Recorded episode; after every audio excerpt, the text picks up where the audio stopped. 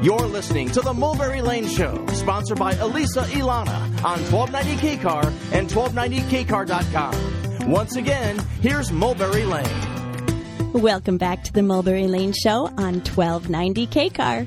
In her old house, she writes the stories. In her old house called Meteor Ridge Farms, she draws her charming world filled with quilts and babushka's loving arms. In her old house, she keeps goats and cats. In her old house, her doors open wide. Open up her books and find the love of Patricia Polacco inside. We are so excited Oh, about. how nice! I love that. Well, we are very excited about our next guest, multiple award winning children's author and illustrator, Patricia Polacco. Odds are you have one of her many books on your bookshelf, classics such as The Keeping Quilt, My Rotten Redheaded Older Brother, and The Junkyard Wonders, and her latest, Bun Bun Button. Her personal story is as charming and deep and full of love as the books she writes and draws. Patricia, welcome to the Mulberry Lane Show. well, thank you for having me. This is wonderful. Now, you came to writing children's books in a very roundabout way. Can you tell us how you got your start? Well, I didn't start writing till I was 41 years old. And I love that part of your story. Yeah, the other part of it is I'm a learning disabled kid who grew up. I have dyslexia, dysnumeria, dysgraphia, and failure of sensory integration. But what I did have going for me is I was a, a, an artist and loved to draw. So this is how I got the attention of my teachers for many, many years. Through your illustration? Well, yeah, because drawing, you know, made my heart sing. That was something that I could hang my hat on. This was something I could do that other kids couldn't, and there was much they could do that I couldn't. The story is, though, I came from a family of amazing storytellers. On both sides, right? Both On both, parents, sides. uh-huh. My mother's people were Russian and Ukrainian, and people from that part of the world, they have to tell their story. And my dad's people were Irish. Okay. So, you know, both cultures have to, their entire kind of culture is translated by spoken language and storytelling. So, this is what I came from.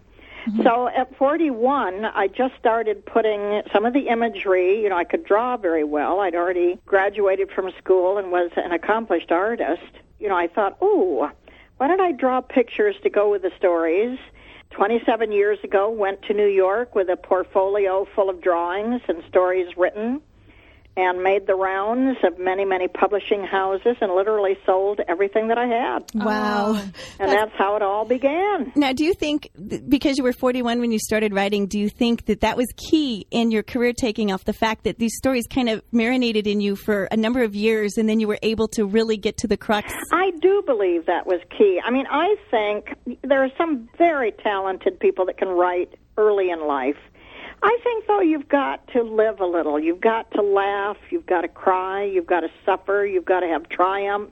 You have to have failure. You know, there's things in life you must experience in order to write them down in a way that they're going to resonate with other people because you've experienced them. Now, what I love about your books is that, as far as children's books, and I, I've read that you believe that children have a capacity to understand deeper issues. Oh, my, yes. And your books take on many deeper subjects like mm-hmm. religious differences, slavery, cancer, cultural mm-hmm. differences, lear- mm-hmm. and your, even your own learning disabilities. But yet, your books are so full of love and they remain children's stories. So, how do you accomplish this? Well, I, I think one key thing for me is I'm actually not writing for children.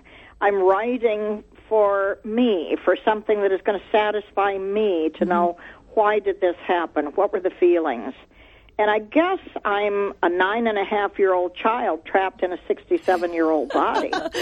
because I, luckily, you know, when I write this down, now mind you, I don't dummy the language down No, you don't. because I think children, like like you just mentioned, I think they're smarter than we think. Mm-hmm. I agree. And if there's something they don't understand, hopefully this will bring up a discussion within the classroom or with at the dinner table. You know, where you can sit and discuss it. But it isn't a concerted effort. I mean, if you knew me and lived in my home, this is the way me and my family have always communicated.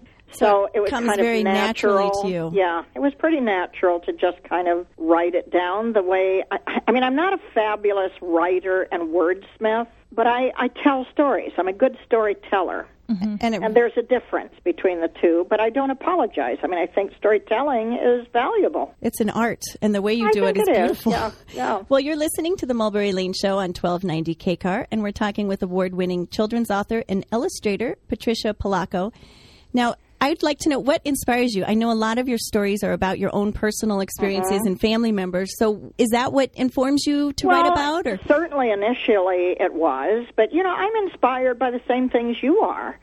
Current events, Mm-hmm. things that move you. You know, when you hear about events that are happening that you have no control over, or maybe you do have control, or, or you want to voice an opinion, that's kind of what motivates and generates my writing. I want to talk about things that I feel strongly about. And I do probably 300 school visits a year. I, I probably do more schools than most children's authors because I love being around young people. I like watching the, their generation of thought and why they come up with conclusions that they do. I, this gives me literally a very up close and personal view to understand that they care about more than most people think. Mm-hmm. Children are simply adults, but they're shorter. They have shorter legs, and, and you know they they haven't quite lived and experienced what we have as we get older. But their feelings and their fears are all in place, and they want an explanation. Now, your latest book, Bun Bun Button, Mm-hmm. this was inspired by a visitor to one of your programs, correct? Yes, I was in a library. I'm trying to think. I think it was Kansas City. Uh huh. And a little girl had been standing in line for a while, and she came up with this darling little puppet looking thing. It was a stuffed animal, but it, most of the stuffing was gone, so the animal was quite limp. and but loved. But oh my, was it loved? And I said, "Who is this?" She says, "This is my bun bun." Oh, and her grandmother, I believe, was with her. I think the little girl's name was Jordan. And I said, you, "Do you mind if I draw a picture of this creature because I've never seen anything quite like her, and I think maybe I'm going to use her in a book." So I drew her picture. You know, I signed her book, and I promised her that one of these days I was going to write about her. And I don't know how much time went by, but eventually I did. That's a great example of what inspires now you. Now, a couple of your books have been written about some teachers of yours. One is Mr. Falker, mm-hmm. and then Mrs. Peterson. Mrs. Peterson, the Junkyard Wonders. And I've actually just finished a book about my art teacher, Violet Chu. Oh, okay. And, uh, you know, by the time I'm finished, I think I'll have several books devoted to these amazing teachers because I, I believe teachers are the last standing heroes we have in our country. that is so true. And they're being maligned and they're being forced to do things that they never wanted to do. I mean, one of the issues is thanks to the No Child Left Behind mandate, they are teaching children to pass tests, which is vastly different than teaching a child the subject and the love of the subject. And teachers everywhere are objecting to this. And, you know, I hear them say all over our country, my God, I used to be able to do creative things and I can't anymore. Yeah, and you know, if you read the Junkyard Wonders, Mm-hmm. what a statement that it speaks to that too, because this was all about creativity and making you and your classmates believe in yourselves, which is so Absolutely. important. And to me, that's the most valuable thing a teacher can do. And I was saying at the very end, where you did kind of a synopsis of what happened with all of the classmates there, I had tears rolling down my I face guess when I call was it an epilogue, The but I mean, all of those kids went on to do phenomenal amazing things. things. and I think most young people do. All for but love of a especially teacher. kids in those classes because they're you know, you, it's a double-edged sword. The child will either implode and never believe in themselves, or they're going to become a caricature and become just this fierce entity. And and in her class, we became fierce. And each one of you were very, very successful. Isn't that amazing? It's just phenomenal. You know, Tom Shove, who they called Sissy Boy and made fun of, he's retired now, but he was the artistic director of the American Theater Ballet in New York. oh, that's And just, uh, Ravon Sauls is still designing textiles in France. Gibby McDonald passed away, but he was a NASA engineer. and your and- pictures went up on Apollo. they're in there. Well, he shouldn't have done that apparently, but he he designed the LEM, the landing module, and I don't know if he did it on a chip or if he actually rolled a photograph. But he told all of us our photograph has made it to the Sea of Tranquility. We're there. Oh, That amazing. such a great, great story. Mm-hmm. Now, tell us about your home, Meteor Ridge Farms.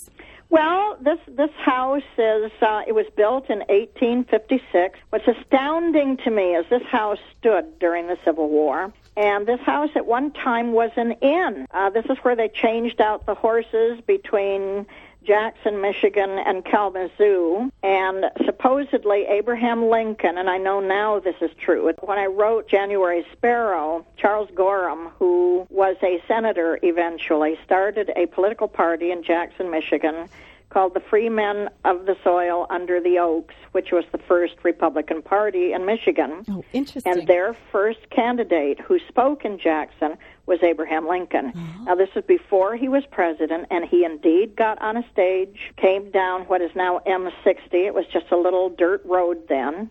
Stopped in Burlington, five miles away from me, gave the Burlington address, came to this house, took a ladle of water, played catch with Robert Todd Lincoln, his son, in the front yard, and took refreshments and eventually got back on the stage went on to Kalamazoo, Michigan, got on the train for Springfield, Illinois. So I know now that's true, and that he actually walked down my hall. I mean, to mm. me, it would be can you imagine time travel if I could just stand there wow. and watch him walk by? I think what I'm curious is about the most is what would his voice have sounded like. He had Marfan's disease, that's why he was so tall Oh. which meant his larynx had to be elongated. Usually that lowers the voice, but every account that has ever been written about him, they said he had a very high voice. High voice. Interesting. Isn't that interesting? What a piece of you know, history my- you're living my- on there. My big claim of fame. Now, do you have a favorite book of yours? Not, re- I mean, you know, that's like asking me which one of my children I love the most. That's something that I would find very hard to answer. I'll tell you this: I do love the stories where, like an Orange for Frankie, where I'm literally drawing pictures of my grandmother and her sisters and brothers at a dinner table. Mm-hmm. And literally resurrecting them because I've lost them all now. Mm-hmm. And there they are. And, and to look at that and drink it in and go, oh my God, there, There they are. are. I love that about writing and illustrating. And, and I do personal narratives. My stories are pretty much mainly about my family and people that I love, and to kind of bring people back that aren't here anymore. And it immortalizes them as well. In a way, I guess it does. Mm-hmm. I guess it does. I know when I do schools, children and teachers alike will say to me, geez, I think we know more about you. And they do. They know mm-hmm. my family. They know everything about me. Now, you have a couple projects you're working on. The one about your art teacher, and then you're working on the Keeping Quilt is one of your most famous well, books. it's it's the keeping quilt. We're actually adding chapters to that are going to bring you up to date as to what's happening with the quilt. But I've also written the prequel to the keeping quilt, which is about the pogroms in Russia Okay. and why Anna's family even came here. It's called the Blessing Cup. And it's it's if I do say so myself, a beautiful story. And I spent the last few months drawing it, and just it made my heart sing. Oh. I've also done a story for Scholastic about Clara Barton. Now, believe it or not, I'm related to her by marriage. Oh, you are. So people in my family, you know, worshipped and lionized Clara Barton, and I picked just one small era of her life. It was from the time she was born till she was 13. Her brother Davy fell from the top of the barn and shattered his legs, and she brought him to health and life for three years and was responsible for him to walk but but also at the same time responsible for healing and of course became one of the greatest healers and nurses within our country or world for that matter. And that was kind of almost the story that probably inspired her whole career. It it is, and the uh-huh. thing of it is she lisped terribly as a child and was made fun of. So she was homeschooled. She could never go to school because kids would torture her. And to think that she ended up being a public speaker in front of kings and queens, and it just became this masterful, amazing human being, worshipped throughout the world. I can imagine her story in your hands will be just beautiful. Well, it's an amazing story because I think a lot of young people are sidetracked by things in their life that are not ideal. And I think what I try to say in my stories is most of us are. Mm-hmm.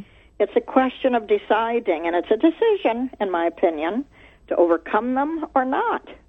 You either fold with them or you get up there and fly above them and make a difference. It's such a wonderful message to give to the youth of today. It Oh, really wow. is. Well, you know, if you could conjure up the picture perfect author and illustrator for children with your Victorian house, the cats Yeah. and goats, the meteor, the stories, the warmth and love of young and old alike, it would be you, Patricia. Oh, well, thank you for saying that. And thank you for sharing your gift with children well, of all what a ages. pleasure. Thank you for talking to me today. All right. We'll catch up with you soon. I should say. Thank you. hmm You're listening to the Mulberry Lane Show on 1290 KCAR.